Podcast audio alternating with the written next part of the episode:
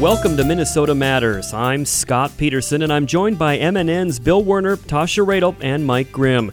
We're going to delve into what's going on in the North Star State. If it matters in Minnesota, we've got it covered.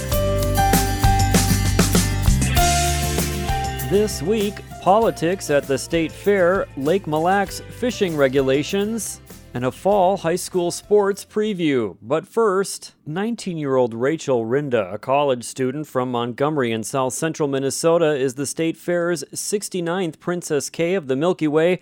I had an opportunity to chat with her on the fairgrounds this week. What do you love about Montgomery that you want listeners to know about? Montgomery has an amazing Czech heritage. Um, actually, in 2020, I was named the Kolacky Days Queen, which is our town celebration. So our roots run deep in our Czech heritage and also our love for agriculture. You're on a break right now from being carved in butter. Yes, yes, a little bit break. You're one of the lucky few that gets that privilege. Tell me what that is like to be sitting in there and. Uh, posing for a carving like that. It's just an unbelievable experience. I've dreamed of becoming a finalist since I was a little girl. It's it's every dairy girl's dream and so being able to sit there as Princess Kay and get my head carved in butter is just an extreme honor. Tell me a little bit about what you do as Princess Kay moving forward once the fair is done. Yep. So, as Princess Kay, my duties are um, advocating for the dairy industry as their goodwill ambassador. And so, I'll be going to school visits, breakfast on the farm, uh, really anything in between, advocating for Minnesota dairy farmers and our products. Very good. And I don't know if it's fair for you to say or not, but what is your favorite fair food? Oh, it is definitely ice cream. I have always celebrated any accomplishment with ice cream, so I'm excited to get my fill of ice cream throughout the fair. Well, I think they crowned the right person then. sure. Again, that's this year's Princess Kay of the Milky Way, Rachel Rynda from Montgomery, Minnesota. Switching gears now, in election years like this one, the Minnesota State Fair is usually the official starting gun for final push to November, and 2022's again full strength Great Minnesota Get Together is no exception. Bill Werner has a report. Scott, Republican candidate for governor Scott Jensen fueled an uproar when he stood by comments he made earlier this year at an anti mask rally. Again this week, comparing COVID regulations to the rise of Nazi Germany. Jensen released a video as that controversy heated up. Hubbub that's been in the media lately about whether or not I was insensitive in regards to the Holocaust. I don't believe I was. I was making a comparison between the incremental change that frequently occurs and is oftentimes missed by people living through it at the time. It's oftentimes incremental change designed by government to effect sweeping societal changes, frequently centering on compliance and control. So when I make a uh, comparison that says that I saw government policies intruding on American freedoms incrementally, one piece at a time, and compare that to what happened in the 1930s, I think it's a legitimate comparison. It may not strike your fancy, that's fine, but this is how I think. And you don't get to be my thought police person. It really demeans and reduces how horrific the actual events that happened in Nazi Germany were by comparing it to masking and, and measures that were taken during the pandemic to keep people safe. Marissa Luna with the Alliance for a Better Minnesota. Beth Gendler with Jewish Community Action says, I am the, the child of a Holocaust survivor, and I can see absolutely no rational reason to compare measures that were recommended, sometimes required, in order to save lives as in any way comparable to what my family experienced um, that ultimately ended in in the state taking their lives. Um, it is it is simply incomparable, incomprehensible, and and horribly offensive and hurtful. As the controversy grabbed international attention, Jensen on Tuesday night, in a recording circulated by the Walz campaign, told the Republican Jewish Coalition, "I don't care if we're talking about 1930s or if we're talking about right now, but this is about compliance and control and fear mongering and hate mongering." What's happened over the last two and a half years has parallels to what happened with the 1933 banning of books, banning of Jewish authors, burning of books, Kristallnacht in 1938. The governor's campaign manager says Jensen's refusal to apologize for his remarks is as outrageous as it is unsurprising and says his decision to triple down on these remarks is appalling. Jewish Community Action's Gendler said Jewish Minnesotans are Minnesotans. We are not some political thing to be manipulated for one candidate or another. As GOP candidate Jensen took heat for comparing COVID restrictions to Nazi Germany, he continued hammering Governor Tim Walz for not agreeing to debate him at the Minnesota State Fair in full swing this weekend in Falcon Heights. If he stays hidden in the basement and lets his money do the work, maybe he thinks that's the safest path because if he's on stage with me, it's probably a situation he can't control. A Walz campaign spokesman said the governor cannot take part in all debates because of the sheer quantity of invitations. Jensen did say earlier in response to this question by MNN, the governor says no, he never said that he was going to be there, so therefore he's not backing out. What do you say to that? To be fair to Governor Walz, he never looked me in the eye and told me I will be at the state fair. He did say when I briefly talked with him casually at the Farm Fest that there would be more debates. So I think you can make a point that in terms of the precise language, I, I guess I understand that, yeah, Tim Walz never said that he would be at the state fair, and I'll give him that. But he did say there'd be more debates. And the Jensen campaign says Walz told another media outlet that he would participate in their state fair debate and backed out. The Walz campaign says they never withdrew because no debates were ever publicly or privately agreed to, but the spokesman did say, quote, the governor has been clear publicly that there will be more debates. Jensen says he hopes they are not in late fall when many Minnesotans will have already voted early. If Governor Walz is trying to play a game with Minnesotans and say, well, I'll just, I'll wait and put the debate off until we've got at least 35, 45, 55% of Minnesotans already voted. I hope that Minnesotans don't feel that that's okay. Walz backers point out there's already been a major debate at Farm Fest, well ahead of early voting. Pro life advocates this week blasted Minnesota Attorney General Keith Ellison for issuing a consumer alert on crisis pregnancy centers. Ellison says many claim to offer comprehensive health care. But all they're there to do is to try to convince you to carry the pregnancy to term. Now, that might be what the woman wants to do, but that may not be what they want to do. Paul Stark with Minnesota Citizens Concern for Life responds Crisis pregnancy centers provide practical assistance and support for women in need, plus alternatives to abortion. And yet, the Attorney General, Keith Ellison, is trying to warn people away from them. The Attorney General is effectively acting like an advocate for the abortion industry. This is not at all true. I'm an advocate for truthful, accurate, medically sound information. That's all. Scott? Thank you, Bill. Minnesota Matters will return after this. Minnesota Rural Electric Cooperatives. Who are we? We're your neighbors, coworkers, and friends. That's right, we live and work in the community too. Because of that, we're committed to making sure our electric services stay reliable, affordable, and safe. Throughout the state, Minnesota electric co ops work independent of each other, but with the same goal provide power to Minnesota. You have so many other things to worry about. Your electricity isn't one of them. Minnesota Rural Electric Cooperatives, bringing power to the people of Minnesota.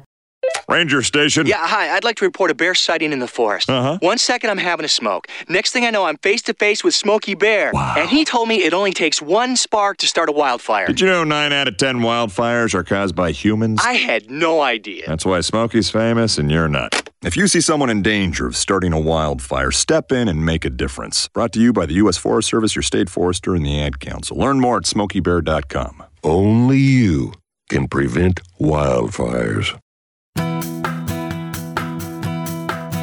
Welcome back to Minnesota Matters. I'm Scott Peterson. Mille Lacs walleye anglers will see relaxed harvest slot for walleye fishing beginning Thursday. Tasha Radel has more. Mille Lacs covers 207 square miles and is Minnesota's second largest inland lake. It's located in the counties of Mille Lacs, Aitkin, and Crow Wing, roughly 75 miles north of the Minneapolis St. Paul metro area. Mille Lacs is best known for its phenomenal walleye catch rate, but also offers several other trophy fishing opportunities. Joining me today is the DNR's Brian Nerbonne. Brian, can you tell us a little bit about the upcoming walleye harvest changes?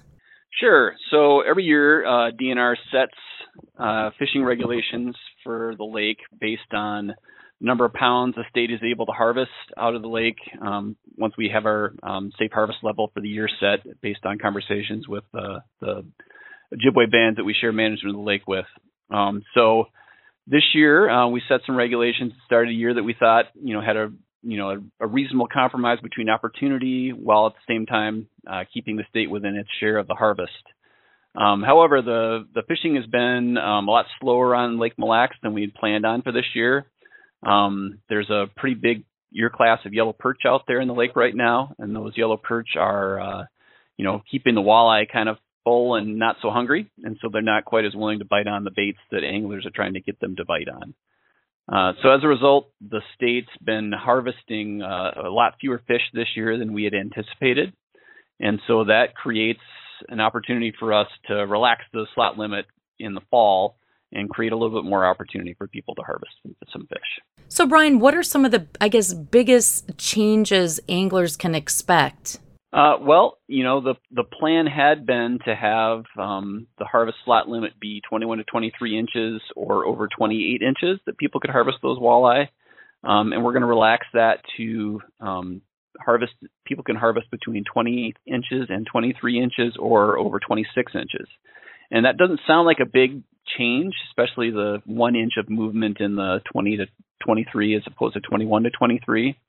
Um, but it's actually a significant number of fish that become available with that change. Um, the reason, the way we set those slot limits is we're we're trying to balance um, having the slot limits encompass, you know, the opportunity for fish to be harvested, but at the same time, we can't necessarily put those slot limits right in the center of the most abundant uh, sizes of fish in the lake, because if we did, then uh, people would end up probably harvesting enough fish that we would end up having to close the fishery early.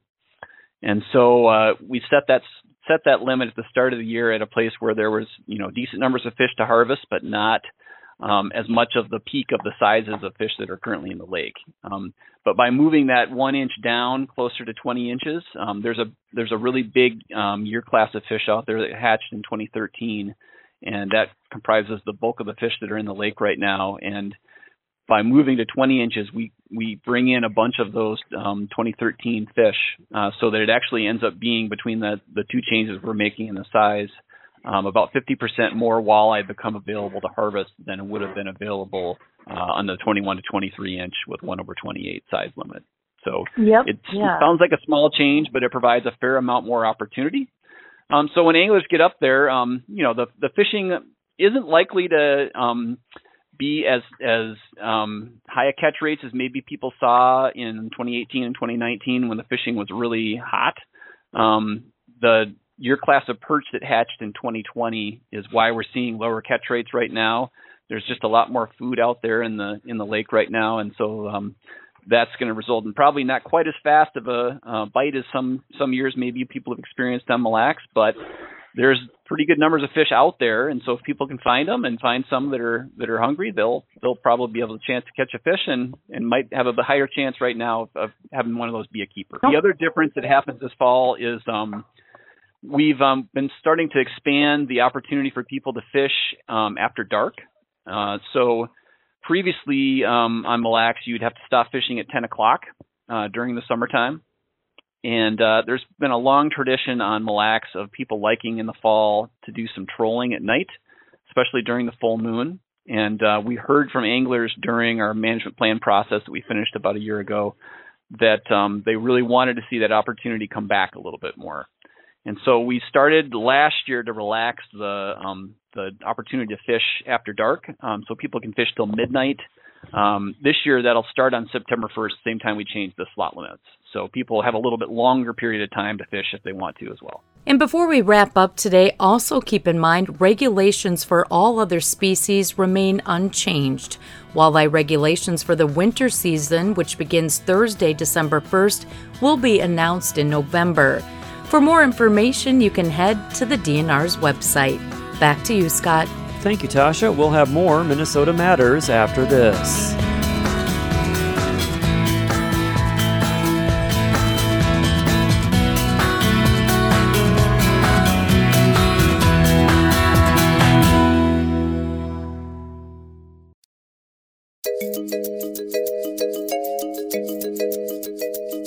Welcome back to Minnesota Matters. A soon to be sixth grader is leading the effort to bring a skate park to the north central Minnesota city of Nevis.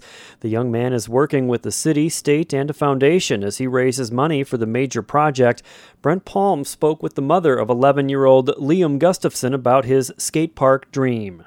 Heidi Gustafson, first off, tell us a little bit about how your 11 year old son Liam came up with the idea to build a skate park in Nevis kicked off pretty much this time last year. His birthday is September 6th, and we took him to he he's been loving going to the skate park. So he we took him to Bemidji for his birthday party and he was there with all his friends and he said he wished on his birthday cake that he could have a skate park in Nevis because he didn't so Bemidji's about an hour drive from us. Um and he's like I don't want to have to drive an hour each way to go to the skate park with my friends. He's like I want to build one in Nevis. And I was like well, if that's what you want, you have to do the work and you have to first write a letter to city council and see if they'll even approve a spot. And um, everything we've told him he has to do, he's done. He's just checked all the boxes and continued to advocate. And now we're in the, we, yeah, we got city council approval and now we're in the fundraising mode to just have to raise a lot of money to build it. Wow. So the city council approved it. I saw in your email that he even testified via uh, Zoom to a state senate committee. Um, how did how did all that go? And he's even started a Facebook page. Yes. Yep. Um, yeah. The the House Capital Investment Committee that was um, a bill hearing for skate parks um, to try to get a big grant, a big state grant going to build more skate parks in the state of Minnesota. And I have a friend who just happened to be a, a repre- a state representative, and she reached out to me because she saw my posts on Facebook of Liam at the skate park and all the work he'd been doing with city council. And she's like, she asked if Liam would testify on her behalf for her bill hearing, and so she, yeah, she roped that all up, and he did great. It was on Zoom, which was probably a good thing because he was very nervous, and I think if he was in front of all those men in suits, he would have been quite intimidated. But he just kind of read the letter he wrote to city council and answered some of their questions. And um so yeah it was it was really cool. She jamie becker finn was the state representative and she sent me a message afterwards saying in a on a day of dudes in suits it really pays to hear from a, a cool kid or something like that. Well it, so is there maybe hope that there could be a state grant or there could be some state funding? Is that maybe a goal that's yeah, that's the hope. Um, it's in process. I, I know they were hoping to get it pushed through by the end of this year, so I just keep checking and I keep hoping and because um, yeah, if that went through, that would obviously help immensely with the fundraising.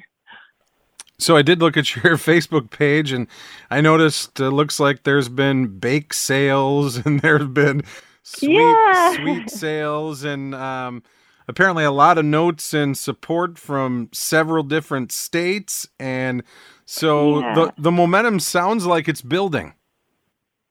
It, it feels like that yeah. He um, had a reporter from the park rapids enterprise interview him after the city council posted their meeting minutes way back in march. Um, and then so she kind of helped get a little word out. She did an article in the paper and then she did another one a few weeks ago um, and trying to help build up some, um, yeah, just some excitement for the bake sale because his little friends all want to help him. It's so cute. All these little fifth and sixth graders are so excited because they want the skate park so badly, so they're trying to help in any way they can. So he has a lot of community support. It's been wonderful. Okay, so like you said, he's not the only one hoping that Nevis gets a skate park. Correct. Yep, he's just kind of the been the the one to get it started and the one being willing to go to the meetings and um, do the work. But yeah, his friends all want to help, so it's it's been great. At two hundred and seventy-five thousand, you mentioned Bemidji has a pretty nice skate park. This would be a pretty nice facility. We're yeah, so we're aiming high because we would love to. We want the concrete bowls that could be built into the ground, just because it is a it's a higher um, it's more cost up front, but then the maintenance is basically it's zero, minimal to zero maintenance. It would basically last forever without having to need to replace you know, much of anything. So we're aiming big because that's that's the goal. It would it's the the skateboarders and the scooters and the bikers they all like it better. It holds up better. It's just um, the way to go. So that's that's our goal. And if we have to scale back, we will. But we're we're aiming high. Being led by an 11 year old kid makes it even kind of more attractive.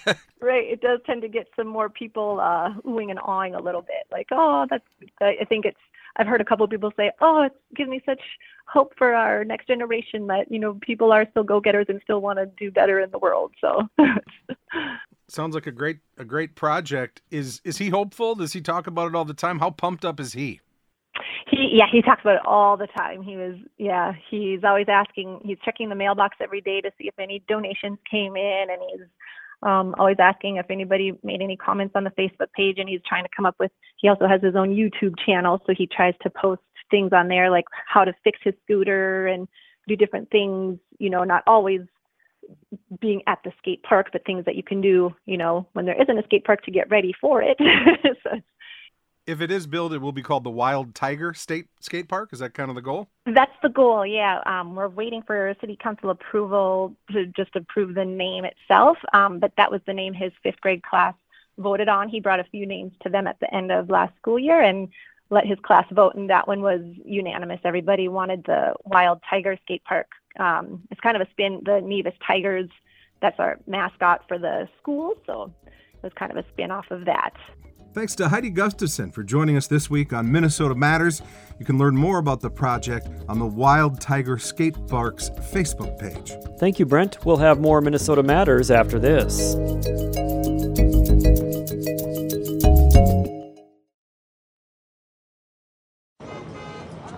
So you see, son, good manners are very, very important. Someday, many years from now, when you're a grown up, you'll be a man. And when you are, you should be a gentleman. Do you want me to go through it one more time? Yes. Yes, please. Yes, please. Exactly. Always say please, thank you, you're welcome, and excuse me. Sit up straight, hold doors open for ladies. If a door's shut, then knock first. Don't burp, don't swear, don't speak with your mouth full, don't reach across people's plates, keep your elbows off the table. What table? And don't interrupt. While we're at it, don't stare, don't use foul language, don't call people names, but do remember people's names. Always share your toys, play nice, and cover your mouth when you cough or sneeze. On the bus, give up your seat to anyone who has trouble standing bottom line. Treat others the way you'd like to be treated. Got it? Got it. And stop picking your nose. Most parenting is hard to do in just two minutes. But spending just two minutes twice a day making sure they brush their teeth is easier and could help save them from a lifetime of tooth pain. For fun two minute videos to watch while brushing, visit 2min2x.org. That's 2min2x.org. A message from the Partnership for Healthy Mouths, Healthy Lives, and the Ad Council.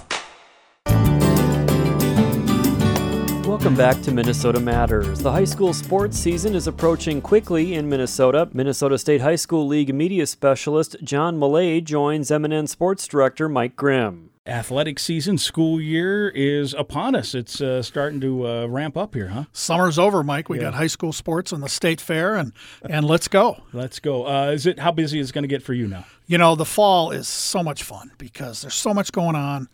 The weather, well, the weather has been fantastic right now for these first early weeks of practice for all these teams in different sports. And yeah, I'll start putting on the miles. I know I'll be in Wadena. I know I'll be at Leroy Ostrander. I've already been to to uh, Royalton. Uh, I might be heading to Marshall here. Yeah, it's a big state, and I, I, it's it's much easier to do before winter rolls in. I'll tell you that. You're running around in the uh, what, what's the name of the car? The the John's Journal Toyota Camry. John's Journal, right? And uh, we can see that you you have Twitter account. You you can find it on the webpage, the Yep. Facebook page of the state high school. MSHSL Yeah. John on Twitter. There's an MSHSL Facebook page. And if you go to our website mshsl.org and scroll down, you'll you'll see John's Journal, and that's where the stories I write appear. You're going to be riding a bus here in the next couple. Of years. I'm going to be on a bus. I'm going to go to Leroy Ostrander for their first football game. They're the defending nine-man state champions. I saw their last three games last season, the last two at US Bank Stadium, a great small town story. So they're going to open the season at Southland High School in Adams, which isn't a long ways away. This is mm-hmm. down on the Iowa border, south of Rochester. So I'm going to, on game day, I'm going to get there in time to watch film with the team after school. The coaches have a tradition. They go to like the diner in Leroy for dinner. I'm going to join the coaches for that.